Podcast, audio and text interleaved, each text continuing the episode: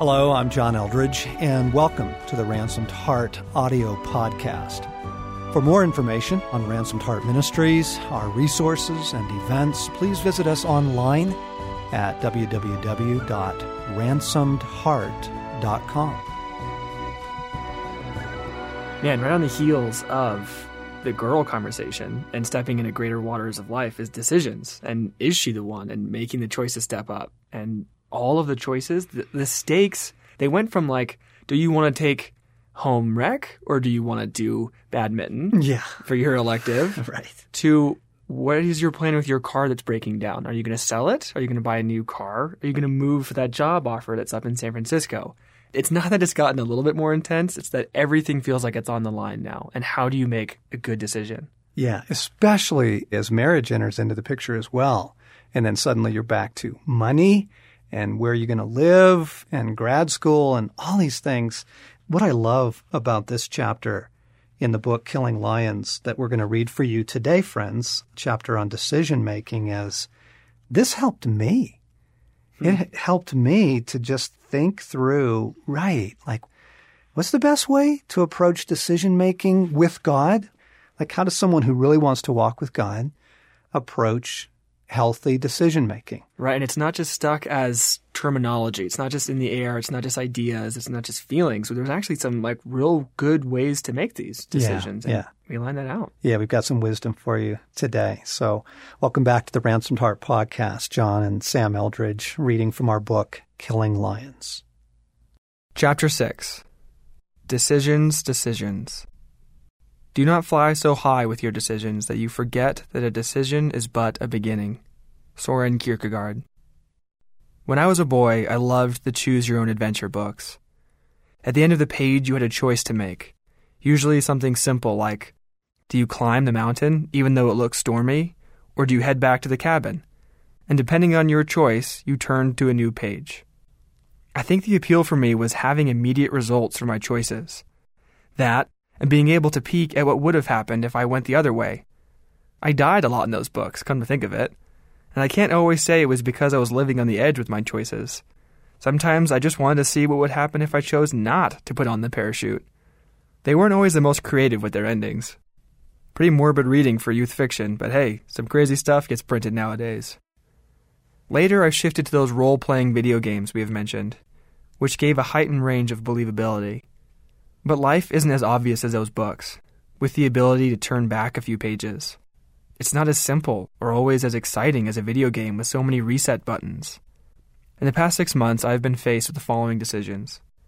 Should I move down to a friend's place in San Clemente to save money and get out of town?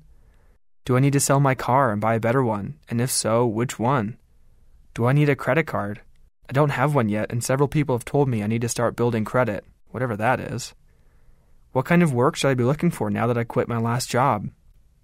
The biggest and most daunting decision facing me was this Do I ask Susie to marry me? Is now the right time? And what does that mean for our future if I do?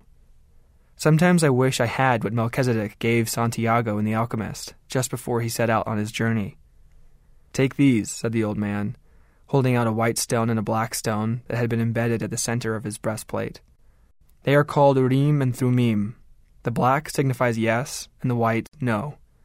When you are unable to read the omens, they will help you to do so. I think they would get ground to dust pretty quickly if we had them, but we don't. And making a decision can feel like a shot in the dark. Instead, I have a computer, my personal looking glass into the circus of information and possibilities. I've spent a lot of time in front of a computer screen looking for jobs and grad schools. Most everyone since the turn of the century has devoted time to the glowing god. But I have spent hours upon hours digging through the torrent of information trying to find answers. I'm not sure how my grandfathers found employment. Probably just by walking the door somewhere or through a mutual friend. But these days I wade through online web postings and alumni connections. I have pored over listings and online reviews and search engines for graduate programs. The only real difference I noticed between the online search and the massive convention I attended in Chicago was the noise level. We live in the age of information, says the old recording of an announcer in my head. So why does finding direction feel like a parade of hopeless metaphors? I'm drinking from a fire hose and snorkeling through mud. I've been handed a spyglass and told it holds the key, only to gaze through and find the chaos of a kaleidoscope. More information doesn't seem to help. I feel like I'm drowning in it. I just learned how to tie a shemagh, found the best noodle bar in the Minneapolis St. Paul airport, show you, and discovered 12 tips to the ultimate workout. It always involves buying something, which is weird. When I look for a job or try to map out my dreams or some other future oriented activity, somehow it almost always feels futile eventually. I've tried making pro and con lists, but they've taken me nowhere. Realistically, I was only guessing as to the obvious benefits and consequences, but I doubt I had any real idea what I was actually weighing. Once I made a timeline of several possible future paths, like I was trying to peek in my own choose your own adventure. It was much less exciting, and when I dug it back up the other day, almost nothing had panned out like I thought it would. Every so often, as the threat of becoming stagnant creeps in, I'll ask myself, what are my dreams? Where do I want to be in five years? As though it will give me a clear picture of where I want to be moving. It always fails for one reason or another. The answers that spring up feel too vast or too vague. How does change the world, or live an important life, or write, or do something creative and exciting map out what to do this afternoon, or tomorrow, or the day after? I get stuck in the broad, the vast. I feel like I am in the middle of the desert with no discernible features in any direction and no clue which way to start walking. Up to the point of college, the biggest decisions we were forced to make was between home economics and outdoor sports as an elective, or white and brown rice at Chipotle. Now every choice affects our career, our relationships, where we live, how we will survive, and each one feels more weighty than all those before it. Yes, it feels that way. The 20s sure feel like the decade of decision making, don't they? Money, jobs, women, love, revolutions, dreams. Everything we've been talking through is going to require some serious and sometimes constant decision making on your part. And though I feel our decisions are weighty, they aren't nearly as overwhelming as they feel when we're faced with them. I have never found pressure a good motivator for making decisions, nor found decisions made under pressure to be particularly good ones. So, let me first try and lift some of the pressure off the decision making process. Your generation has been inundated with the promise that you can do anything. The cliche is a staple of every graduation speech, as you said, but it began far back in elementary school with good old Dr. Seuss. You have brains in your head, you have feet in your shoes, you can steer yourself any direction you choose. You're on your own, and you know what you know, and you are the guy who'll decide where to go. Heady and exhilarating stuff for a first grader.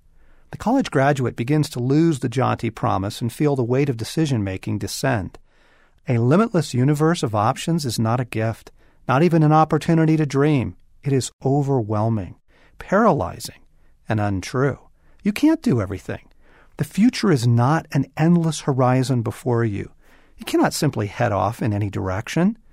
Given who you are and how you're wired, Sam, you will never, ever be a professional baseball player concert cellist, orthopedic surgeon, mathematician, or member of parliament. You get my point. The list is actually quite long. When you consider your age, your situation, your gifting and training, the country in which you live, the economic forecast, I think you'll find that the horizon is not nearly as vast as you've been told, or as the Internet makes it seem.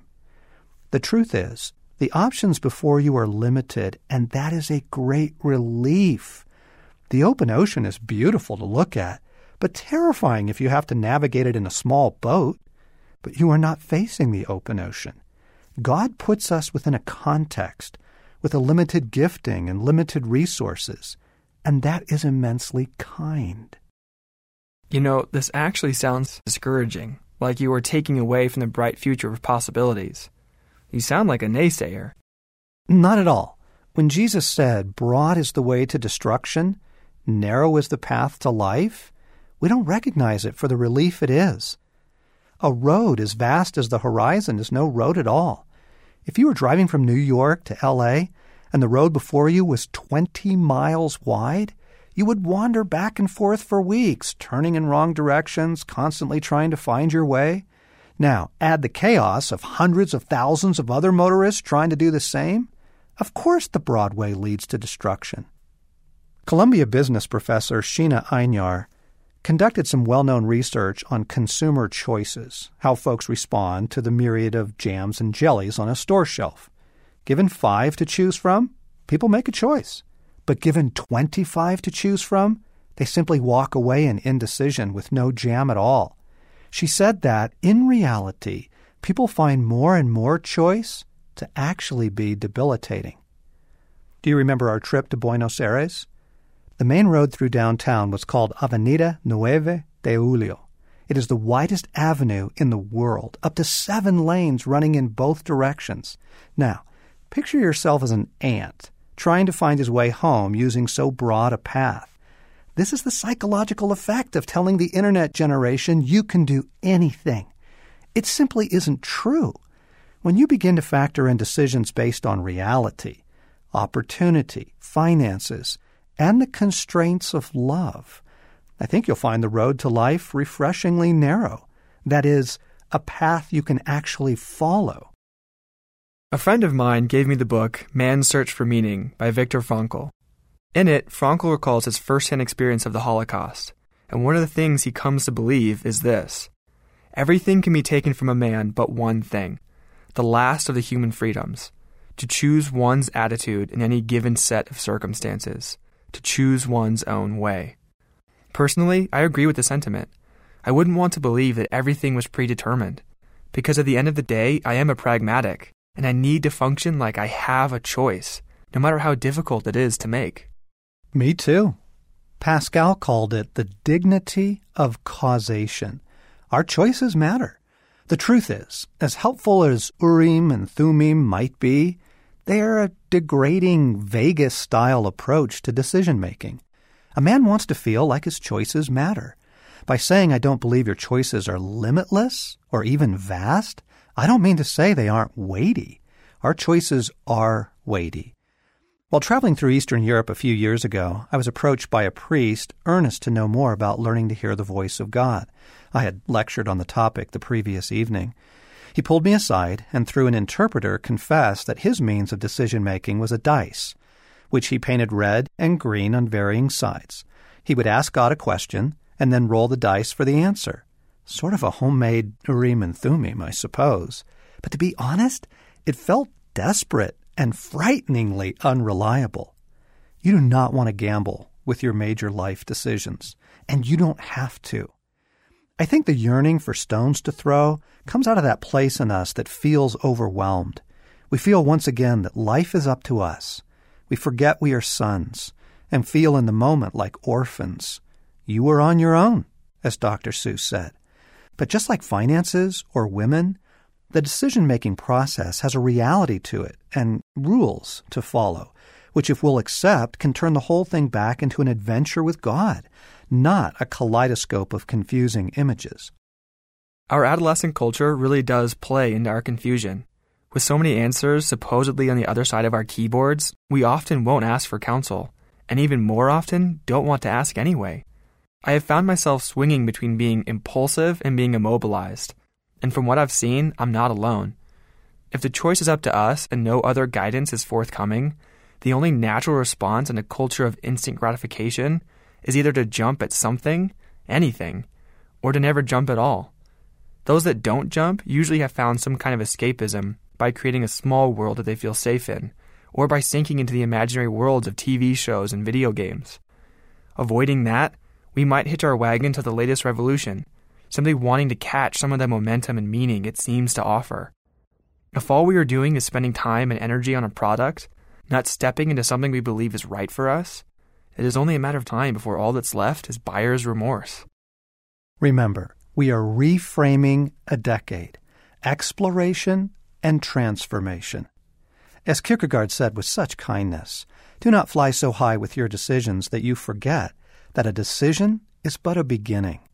Your decisions are meaningful, but not irrevocable, especially not in your 20s. Tattoos at this point are probably the only irreversible decisions. The wonderful thing about the 20s and 30s is that if you don't like the path you've chosen, you can change it. I chose a direction towards Washington, D.C. at 28. I left it by 31, went back to grad school, nights and weekends, and made a total course correction by 35. Take a deep breath. Let's talk about the process of decision making. You are choosing the road less traveled by choosing to leave adolescence behind.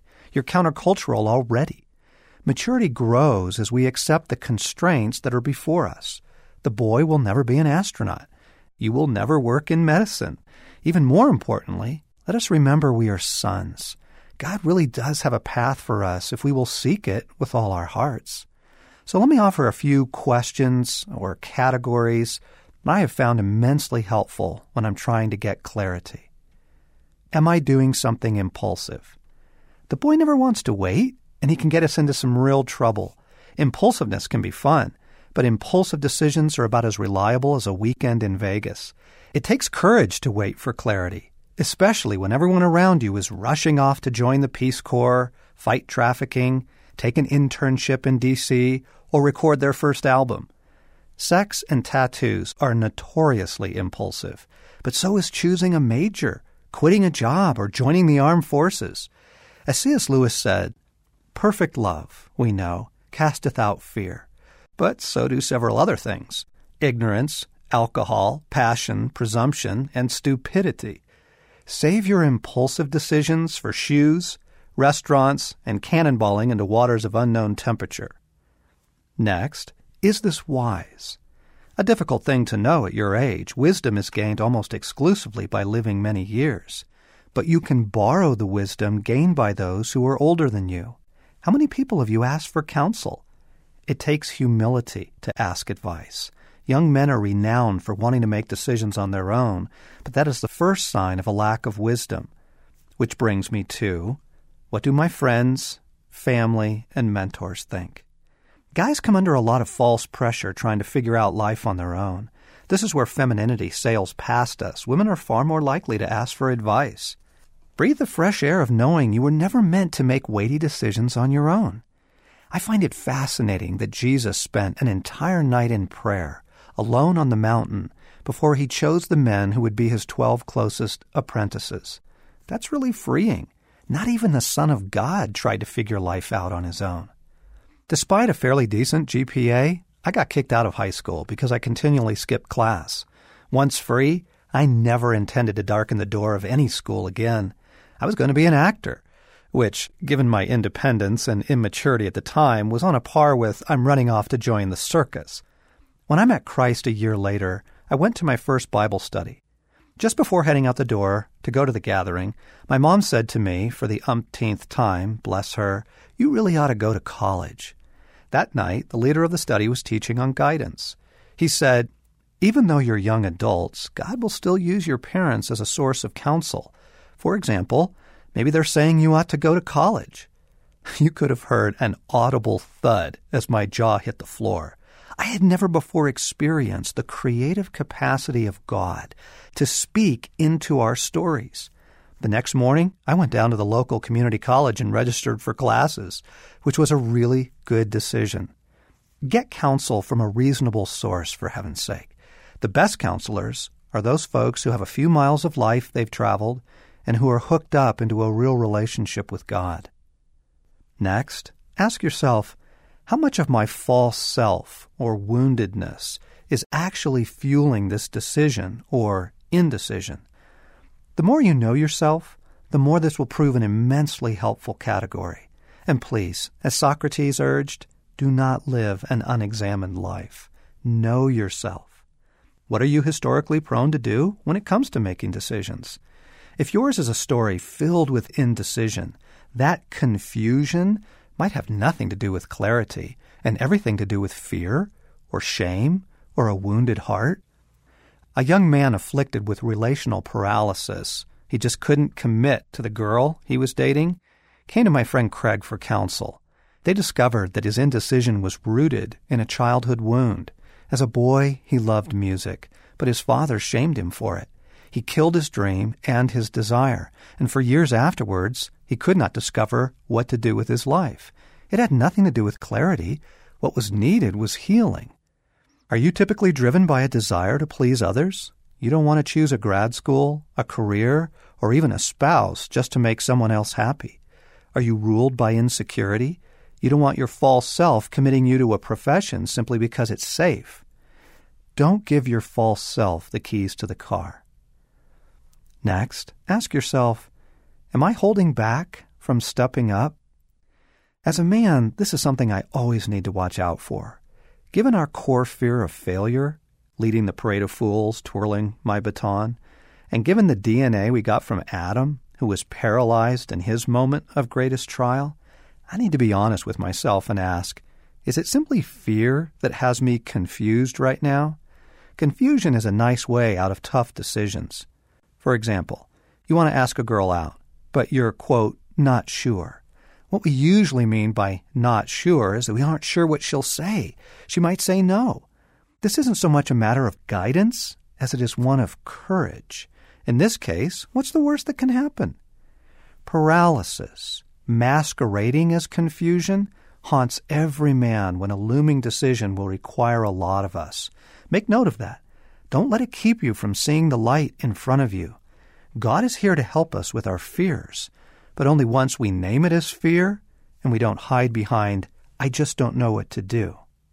Finally, ask yourself, what do I sense God saying about this?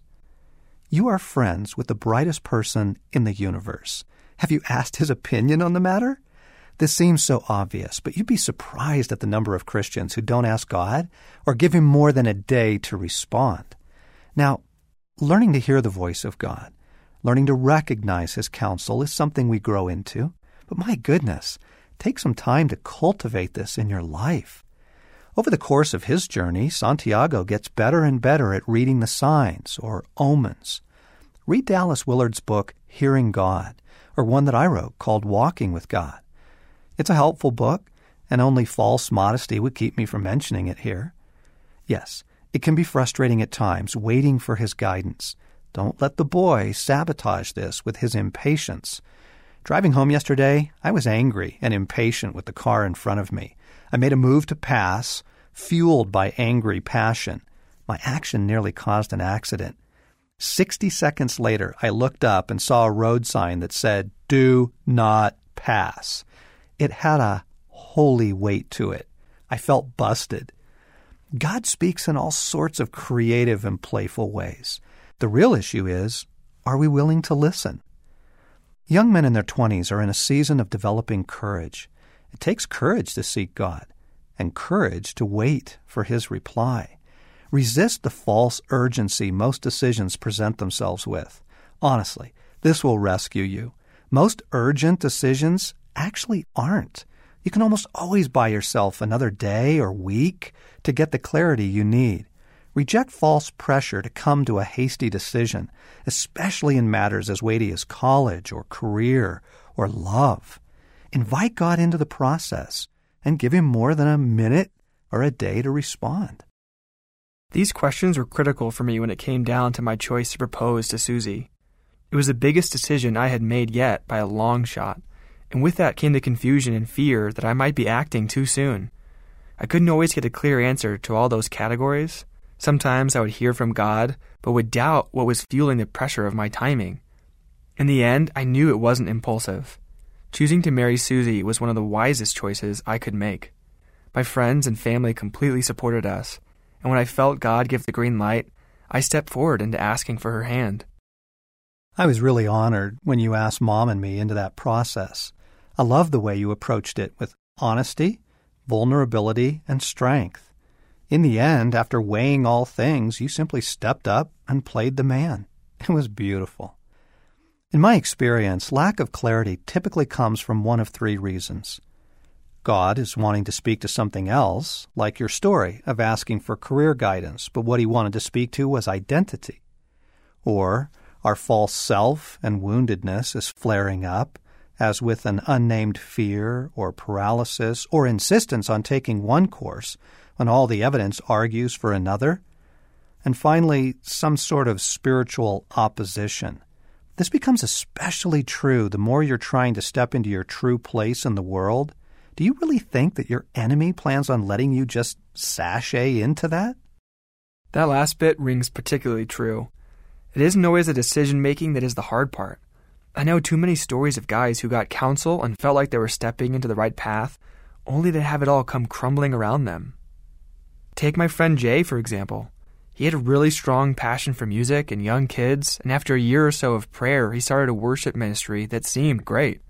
Not a month went by before his girlfriend was in a serious accident. His partner bailed for personal reasons, and his music was done. It's like his dream was hit with a sledgehammer. What is with this opposition? Okay, now we are on to something really vital. Just as we couldn't press into the issues of love and women until we addressed identity, so we cannot go further in decision making until we address the nature of the world you are stepping into. What kind of story do you really believe you have found yourself in? Hey, gang, if you're not hooked now, I don't know what else we're going to be able to do to convince you that, that one of the best decisions you can make is to get this book, not only for yourself, just because it speaks to so many of those things that most of us never had spoken to as we were growing up, but oh my goodness, it speaks to the young men in your world that you would love to love on and get a copy for. And it also speaks to parents who are navigating the world of adult children. And that's a whole new phase of parenting, isn't it, folks? Now, we actually only have one more podcast that we're going to devote to this. So we're going to do something a little cruel to you. We're actually going to leave out chapters seven, eight, and nine really, really good chapters about God and the scriptures and how do you know? How do you know that you know? And how can you trust God? How can you trust the Word of God? And, and then a phenomenal chapter on spiritual warfare and what that looks like in battling for your life and your hopes and your dreams and the life that you would want to be living. And then a really sweet and poignant chapter from Sam mostly on what marriage is like in the early years. And so, sorry, we're going to leave those for you to find when you get the book. So, hope you're enjoying this. We're sure enjoying sharing it with you, John and Sam Eldredge, for the Ransom Heart podcast.